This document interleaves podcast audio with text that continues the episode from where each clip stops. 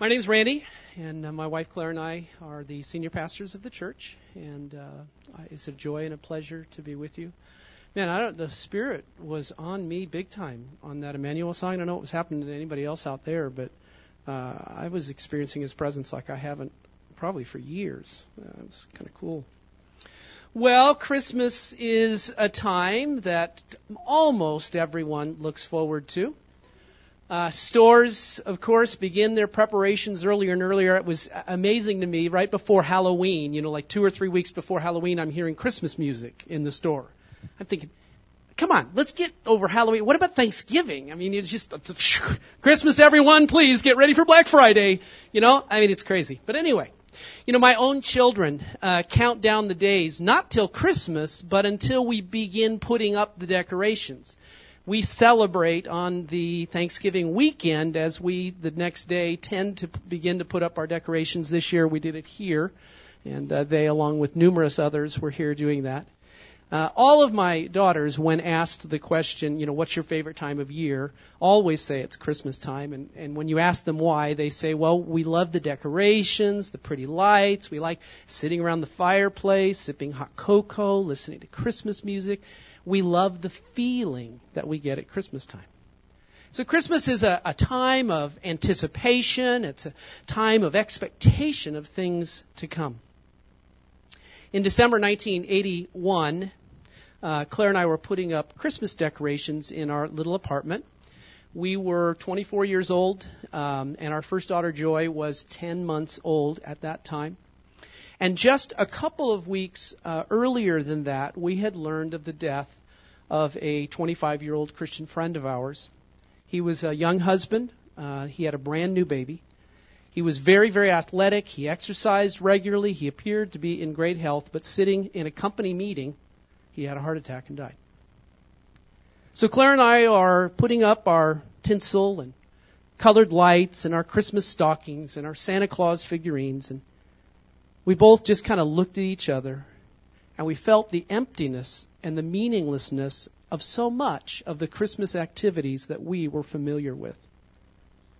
As we sat down and reflected on our friend's life and his early death, we looked around at our what to us in that moment appeared to be a Christless Christmas decorations. We made a decision to remove everything in our decorations and activities that did not in some way for us remind us and point us to the real meaning of Christmas the birth, life, and resurrection and death of Jesus. That day began as we began literally to take back down Christmas decorations. We began a search for decorations and family holiday traditions that would assist us to focus on our attention on Jesus and on God at this season. One of those traditions that we found was one that has been celebrated by many, many churches throughout the centuries. And that's what's called Advent. The word Advent means coming. And it has reference to the coming of Jesus in various ways. Of course, his coming as a baby born in Bethlehem. His coming as well, though, in the person of the Holy Spirit in the Christian's life and then his final advent or coming in glory and majesty at his second coming. Advent is used as a time of preparation of our hearts and our lives for the celebration yet to come of Christ's birth. Originally, in the church, that preparation included abstinence and weekly fasting. The four weeks of Advent are marked by a spirit of expectation, anticipation, preparation, and longing. The focus of the season is the celebration of the birth of Jesus in his first advent and the anticipation of his coming again in his second. The Advent wreath, as is used here, is one of the elements of the Advent season. And the wreath has symbolic meanings to it. And those symbols point us, or even participate in telling the Christmas story. The exact meaning given to the various elements and aspects of the wreath are not really as significant as the story in which it invites us to listen and to participate. The wreath is round, reminding us of the eternality and the never ending love of God. It's made of evergreens, and we always chuckingly say in our home, very, very evergreen, as in this case, they're plastic. And plastic doesn't disintegrate, right? So, okay. And evergreens remind us of the gift of life and our future eternal life. There are candles, and they remind us, as they do on a cake, that it's time to celebrate a birthday. And whose birthday is coming? Yes, a few of yours and Jesus's. We have two daughters with birthdays in December one at the beginning and one at the end. It's a very fun time. Matthew begins his story of the birth of Jesus quoting from the prophet Isaiah. And he said, The people who sat in darkness have seen a great light. And for those who sat in the region and shadow of death, light has dawned. Light, therefore, reminding us of the presence and power of God. In 1 John 1 5, John said, God is light, and in him there is no darkness at all. And then in John 8:12 Jesus is saying, "I am the light of the world. Whoever follows me will not walk in darkness, but will have the light of life." Each of the weeks of Advent, a new candle is lit along with the previous candle, causing the light to grow and increase even as God's presence is also increasing in our lives and in the world. The Advent season includes the four Sundays prior to Christmas and then Christmas Day itself, which we will all be celebrating on our own with our own family groups. As a family, we attempt to gather in our living room each of the Sundays of Advent to reflect and consider the true meaning of Christmas, preparing our hearts and minds to celebrate Jesus, God's beloved Son. And we've provided, actually, Melissa has provided to you some of the tools, some of the traditions that Claire and I have found and implemented over the years to help us in this season. And I believe that there, if you don't, didn't get that last week, that those packets are still available for you. So we do this as a family by considering one of the elements that Jesus came to bring as a part of the Advent time. Reading a passage of the Christmas story, reciting a memory verse, singing a Christmas carol, much like we did this morning together. And then we pray together as a family.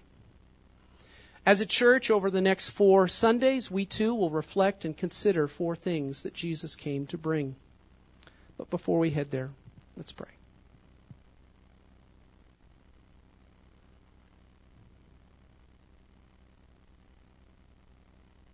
Papa, we are thankful for a season, a time to reflect and consider you, the sending of your Son, taking the form and humanity, the frailty, the challenges, the pain that we each face. And yet, in his coming, he has come to bring life. Help us as we consider these elements of what Jesus came to bring over these next few weeks. Might they stir our hearts and fill us with the greatness of who you are.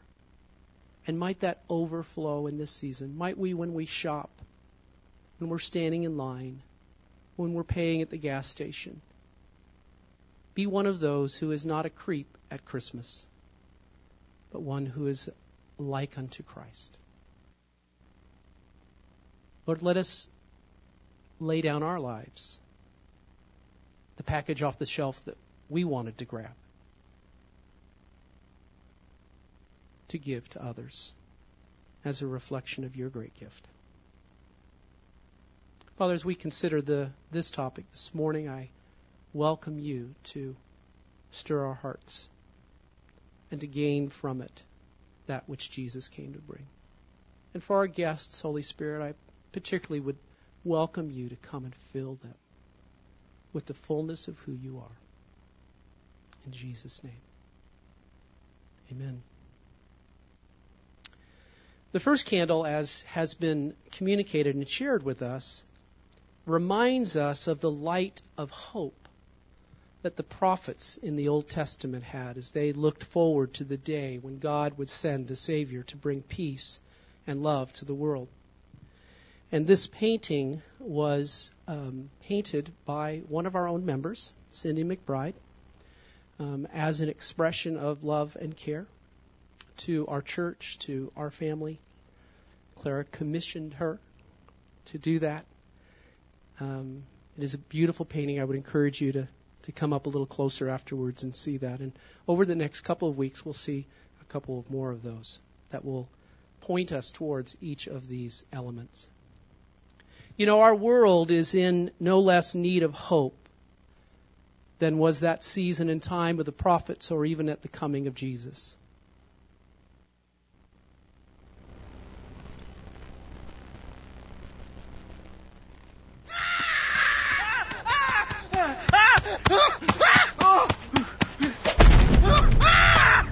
You cannot leave. A real warrior never quits. Watch me. Come on. How am I supposed to beat Tai Lung? I can't even beat you to the stairs. You will beat him because you are the dragon warrior. Ow! You don't believe that. Oh! You never believed that. From the first moment I got here, you've been trying to get rid of me. Yes, I was. But now I ask you to trust in your master as I have come to trust in mine. You're not my master. And I'm not the dragon warrior. Then why didn't you quit? You knew I was trying to get rid of you, yet you stayed. Yeah, I stayed. I stayed because every time you threw a brick at my head or said I smelled, it hurt. But it could never hurt more than it did every day of my life just being me. I stayed because I thought if anyone could change me, could make me not me, it was you. The greatest kung fu teacher in all of China. But I can change you. I can turn you into the Dragon Warrior, and I will. Come on. Tai Lung is on his way here right now. And even if it takes him a hundred years to get here, how are you gonna change this into the Dragon Warrior? Huh? How? How? How? I don't know.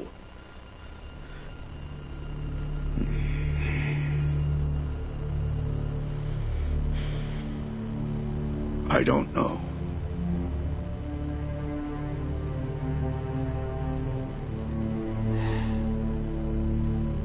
That's what I thought.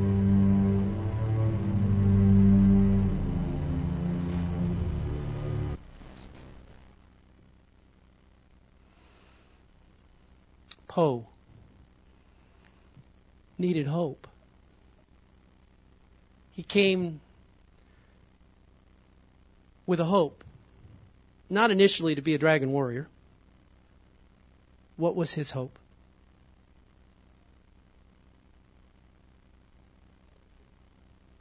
Something different. What was the different that he was longing for? Himself to be changed. We all need hope. We're all longing for something more. You know, if we had to characterize the general population in America, perhaps worldwide, in only a few words, I would say that we're a people who are hurting, disconnected, fearful, and alone. The personal issues of anxiety, rebellion, emptiness, abuse, addictions, family disintegration. These are simply symptoms of our brokenness and the unwholeness that we experience and are as people. The world issues of crime, political unrest, terrorism, financial instability, natural disasters, they're symptoms of a greater brokenness and an unwholeness in our world. The 60s song said, What the world needs now is love, sweet love. That's true. But one of the other great needs of our world today is hope. Dictionary.com defines hope this way to look forward to with confidence or expectation, a wish or desire accompanied by confident expectation of its fulfillment. But I would suggest that the real issue about hope is not so much that we do not have it, but what is it that we have hope in? Now help me, if you would, just for a minute. What are, what are some of the things people in our country place their hope in? Just one at a time. Can raise your hand and I'll. Finances, a job, relationships, education. I'm sorry, Dave? A savings account, success, the lottery. Yeah. Maybe this one will be it, right? Yes? Some look to the government. You know, this last race, uh, our president elect based it all on change. And he was elected in because of a hope for a change, for something better. While hoping in these things is not necessarily inappropriate, most of them have the ability to fail us.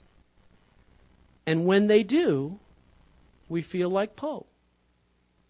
We're hopeless. How am I going to be changed? How is our world going to be changed?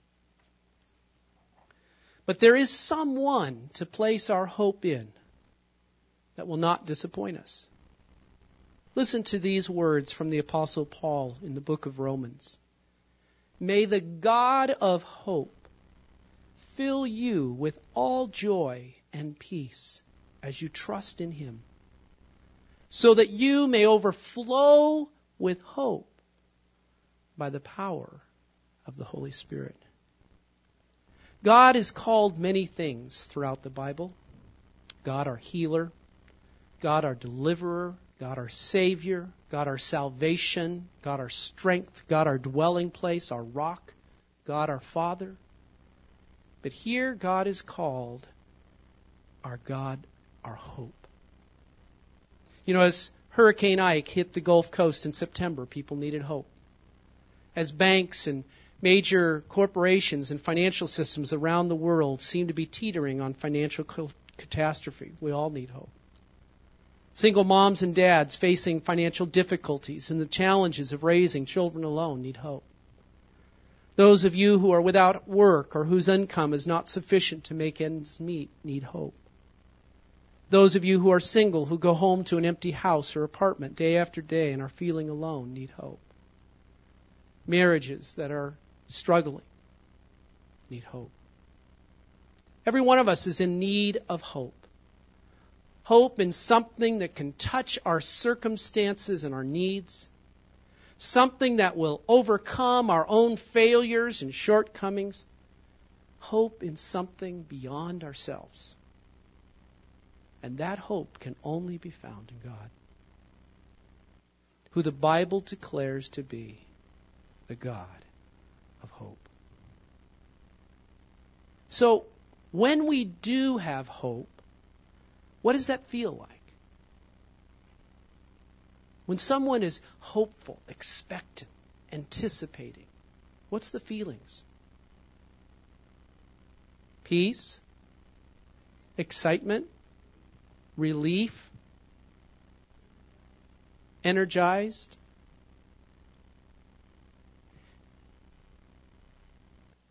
But you know, again, when we think about the things in the world that we place our hope in, it's hard to have some of those feelings because, along with the hope that our president elect will bring changes, there's also the I wonder if that's not really going to happen.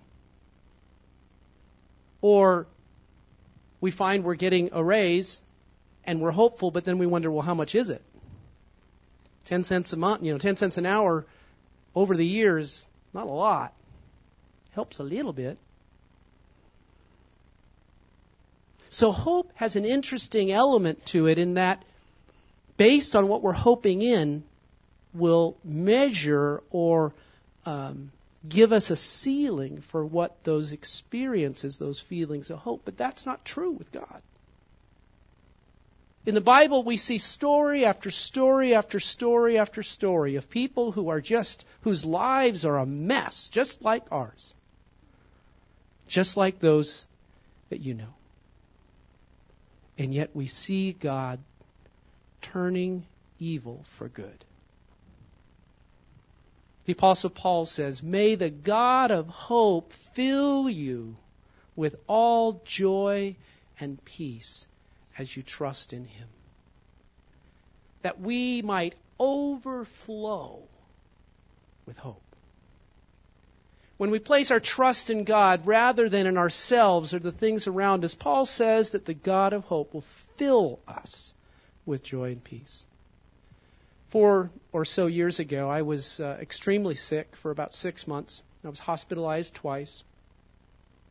During that time, I and our family, our church, faced uh, pretty significant, difficult circumstances. I can't really speak for others, but during that time, as difficult as it was, I made the choice to place my trust in God. And in so doing, I experienced His peace. I also experienced joy as a result of the love and the concern of my family and my church family. In considering the topic of hope in God, I, I want to address a hindrance that I think many of us face. In Ephesians chapter 3, verses 21 and 21, 20 and 21, excuse me, Paul gives us a very hopeful picture. He says, Now to him, God, who by the power at work within us is able to accomplish abundantly far more than all we can ask or imagine. To him be glory in the church and in Christ Jesus to all generations, forever and ever. Amen. By the way, that all generations, that's you.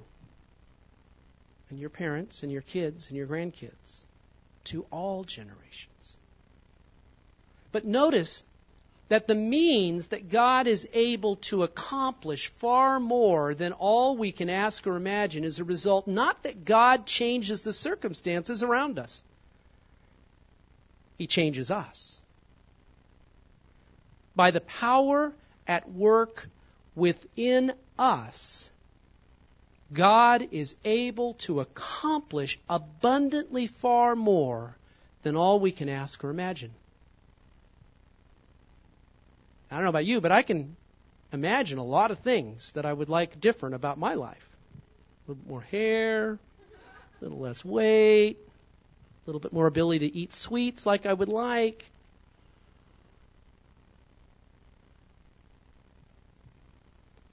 But the means is that God changes us in order to accomplish abundantly far more than we could hope or think or ask. I would advocate, however, that because of our Christian view of the sovereignty of God, we are tempted to think of the Christian life in a passive way. God is all powerful, He's all knowing, so He can take care of everything. Right? Well, yes and no. Christianity is not passive. Instead, it is to be very active. But not in the way that so many other religions are active. Other religions tend to be about do. Christianity is about done. In regard to salvation and right relationship with God, it's done, having been completed on the cross by Jesus. But after that, the work begins. And our work is faith. Faith is defined by Hebrews 11 is action taken by us according to belief in something that God has said or done. Jumping back to the silly little video, the master, Shofu, I can change you. Tofu, whatever it is. Shifu. I can change you. How? How? I don't know. How is this going to work in our lives? God says, I can produce abundantly above and beyond anything you can ask and think. How? How? Let me tell you the answer. The answer is prayer. While all powerful and all knowing, God acts according to our prayers which to some, based on their theology of the sovereignty of God, would seem to limit God's power, to limit God's activity on the earth. If God only acts according to our prayers, then He's limited. If we don't pray it, if someone doesn't pray it, it won't get done. That's what I'm advocating. But that would that challenges our sovereignty in thinking, well, God is somehow then less powerful. He's not all powerful. If he was all powerful, he couldn't, couldn't be limited by us. And isn't that what goes on in some of you, some of your heads? Anybody dealt with this? Let me give you an illustration. One of my son-in-laws, Matt Anderson, has a very fast little sports car. And that car has sufficient power to run at 120 miles per hour without a glitch for long distance. It was made in Europe. When Matt drives the car at 70 miles an hour instead of 120, like he might be tempted to do, he is limiting the car's power. But it doesn't make the car any less powerful. It still can run at 120, but what his action is taking appears to limit that power. The car and the driver operate together. Both are needed for the car to express its power and its performance. Through prayer, we facilitate the expression of God's power and performance. If we leave the car in the garage, its power and performance, while still present and able, is not evident. It's not as evident as when it's being driven all over town or on the highway at 120. But the car is just as powerful in the garage as it is driving, is it not? It's powerful. It is very powerful. God is all powerful whether we pray or not. We do not limit God's power by somehow limiting Him that we don't pray. But there is an expression of that power to be released that requires our participation if we don't pray, God's power and ability to change us and our circumstances will be hindered or diminished, though still present and waiting. So, why don't we pray more? Why don't we pray more?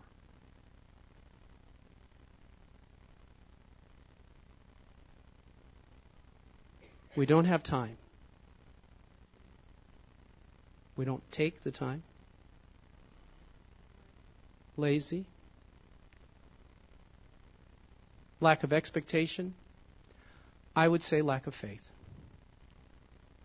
I would say that those of us who don't pray, in contrast to the few in this room who probably do, we don't believe that our prayers make a difference. We've believed a lie. We've believed that God, being all sovereign, will take care of everything, whether we do anything or not. And it's not true. Paul said in that verse, and I'm going to, it's not on the screen, I'm just going to read it again. Now, to him who by the power at work within us is able to accomplish abundantly far more than all we can ask or imagine. There is an activation, there's a partnering that occurs.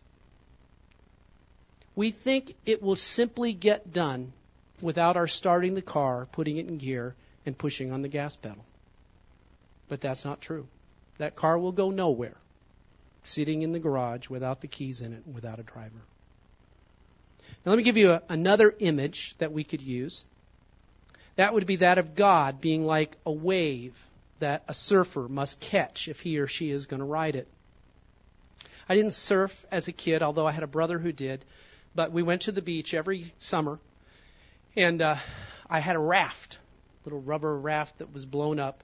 Not like the flimsy, thin little stuff of today, but more of a canvas, heavy um, raft. And my mom and I would go out in the waves and we would catch waves and, and ride them in. I can remember not wearing a shirt and, and my whole chest being rubbed raw by the canvas of the um, the thing. So I learned to wear a t-shirt when I was in the water riding it. It was a great, it was very fun, very fond memories that I have of that era. But with a wave, you have to catch it. If you're simply in front of it, what happens? Boom! I mean, yeah. I mean, I've anybody been hit by a wave crashing on you? What happens under the water to your body? You think you're going to die and may not ever find the surface again. So we wait in expectation and anticipation of the wave that's coming, God's power, His presence, and then we join Him in that and we have to paddle. We have to join that activity and, and be in there in that wave, and by doing that, then it carries us towards the shore. God's unlimited power is always available, but we have to partner with that grace, that empowerment, by applying faith, which is made up of belief and action. I believe that God's power is able to change my circumstance, so I pray, inviting and welcoming that power to do that. I join it. Paul says that the God of hope will fill you with joy and peace as you trust in Him. God's part in that, His wave of joy and peace is moving. It's rolling by you. It's within reach. But you have to apply hope and take action to apply belief through word and deed. Now, I'm a person, sadly, who tends toward negativism or pessimism. Kind of sort of part of the personality orientation that I have. And when I give in to those attitudes and talk about things in a negative and pessimistic way, I am not applying trust in God. I'm giving in to despair and hopelessness. And thereby give those negative things power to sweep me into its shore of the rocks. Rather than catching the wave of God's hope and power, at times I allow these undercurrents of despair and hopelessness to pull me down under the circumstances, and I feel the water surge over my head rather than giving in to negativism and pessimism, speaking out and giving power to those things, we need to give in to hope and trust in God, declaring the truth of who He is and what He is able to do. How are you doing under the circumstances? What in the world are you doing under the circumstances? Take, take a risk. No. Now, how's it go? Be careful. That's it. We say to people when we depart from one another, be careful. Be careful. You know what? Car going to hit me? My senior pastor, that's why the take a risk, he, he was the one who pointed that out to me in Phoenix, that uh, Dennis Borns, and began changing. He stopped saying, be careful, and he began saying, take a risk. He's a very bold, outgoing guy and has taken a lot of risks and has done a lot for God. Our words empower the world's thinking, many of which we don't, we're not even alert to. So we need to be able to reflect not on our circumstances so much, but on who is above those circumstances. That's what we see the psalmist doing over and over and over again throughout the Psalms. Let me read to you three Psalms. The psalmist is facing very, very difficult times. He has very genuine cries of human despair. Psalms 3 1 and 2. O Lord, how many are my foes? How many rise up against me? Many are saying of me, God will not deliver him. Psalms 13:2. How long must I wrestle with my thoughts and every day have sorrow in my heart? How long will my enemy triumph over me? Psalms 18:4 and 5. The cords of death entangled me. The torrents of destruction overwhelmed me. The cords of the grave coiled around me. The snares of death confronted me. But in almost every case, following the psalmist's acknowledgments of his difficulties, are declarations of God's power and faithfulness to act. Let me read those same three verses and the accompanying verses immediately following them. Psalms 3 1 through 4. O Lord, how many are my foes? How many rise against me? Many are saying of me, God will not deliver him, but you are a shield around me, O Lord. You bestow glory on me and lift up my head. To the Lord I cry aloud, and he answers me from his holy hill. Psalms 13, 5 and 6. How long must I wrestle with my thoughts, and every day have sorrow in my heart? How long will my enemy triumph over me? But I trust in your unfailing love. My heart rejoices in your salvation. I will sing to the Lord, for he has been good to me. In Psalms 18, 4 through 19 parts and pieces.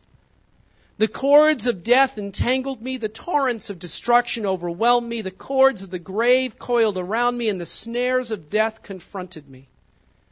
In my distress, I called to the Lord. I cried to my God for help. And from his temple he heard my voice. My cry came before him into his ears. He parted the heavens and came down.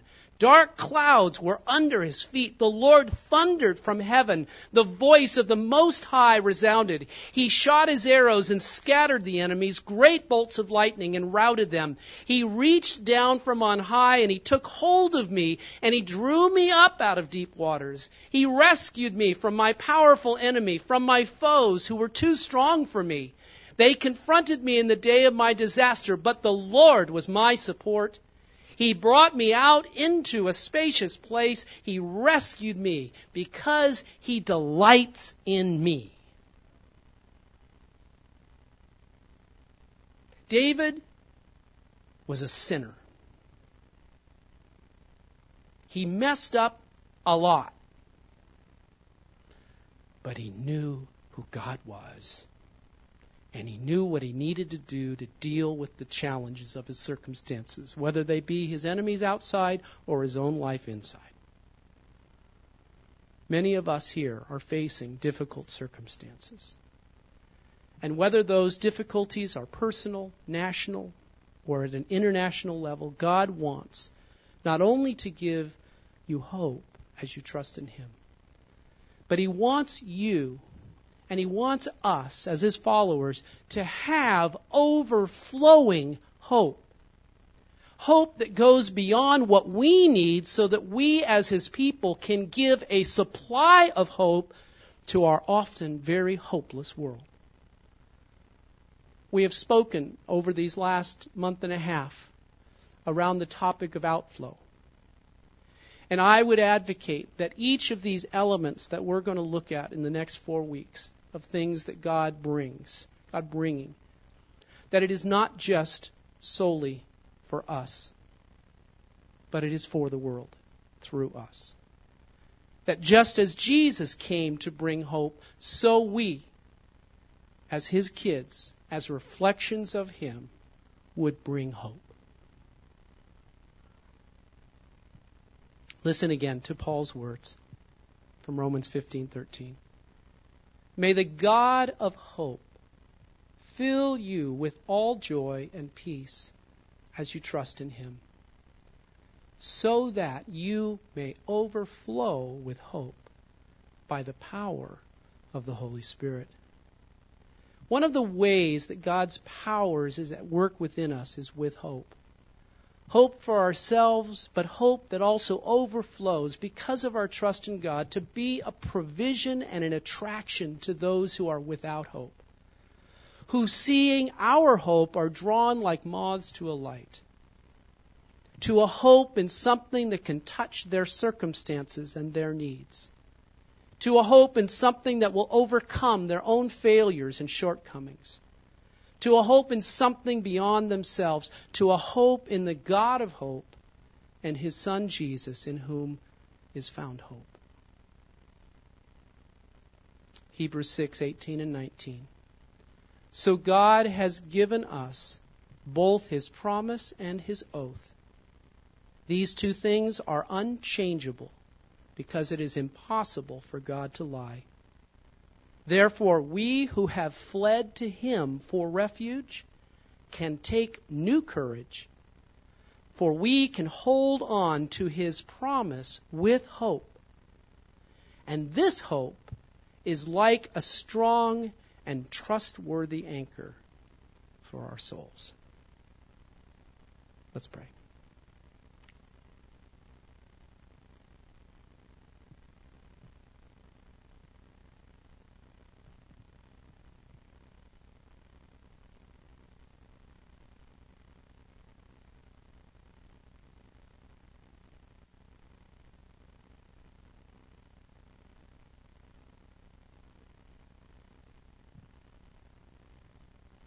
Holy Spirit, we honor your presence here.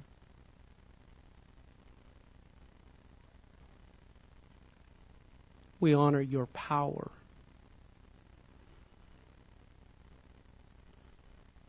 To fill us with overflowing hope.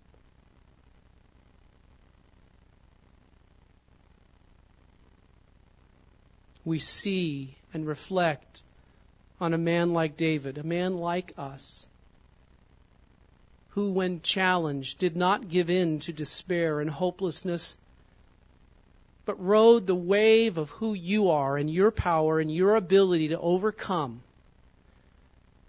to reach down into the seas of our lives and draw us up out of the deep waters that have overwhelmed us, and to lift us up upon strong land,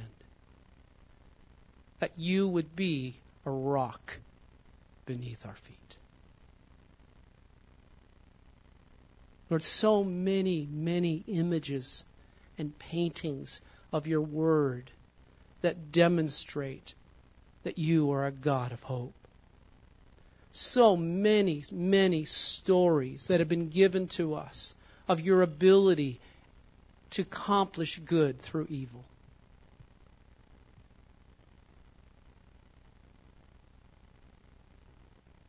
Lord, come and do that now for us too. Lord, renew our minds with these understandings.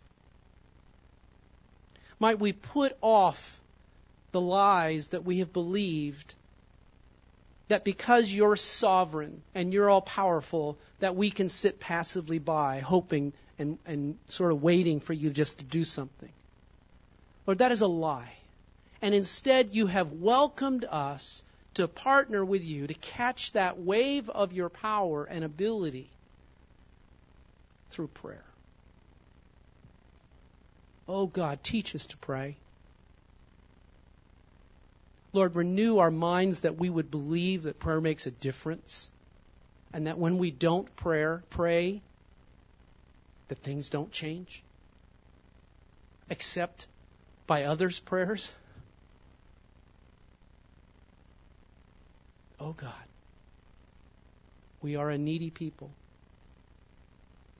And Lord, we stand as those representatives to our world, to our neighbors, to those we work with, Lord, as the paintings of Christ. As they look at us and they see our lack of hope, they are not drawn to the God of hope. And so stir us, Lord. Empower us to be people of hope.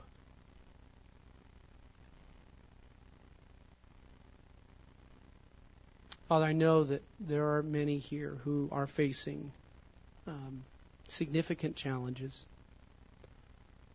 work issues, marital issues, uh, children, health issues, questions and decisions about the future.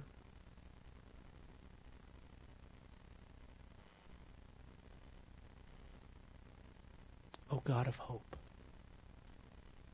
fill them with your peace. Stir them to pray, to welcome you to accomplish your superabundant ability to accomplish what we cannot even ask or think.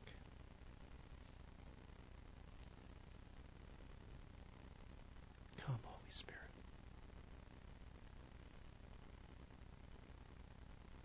Come.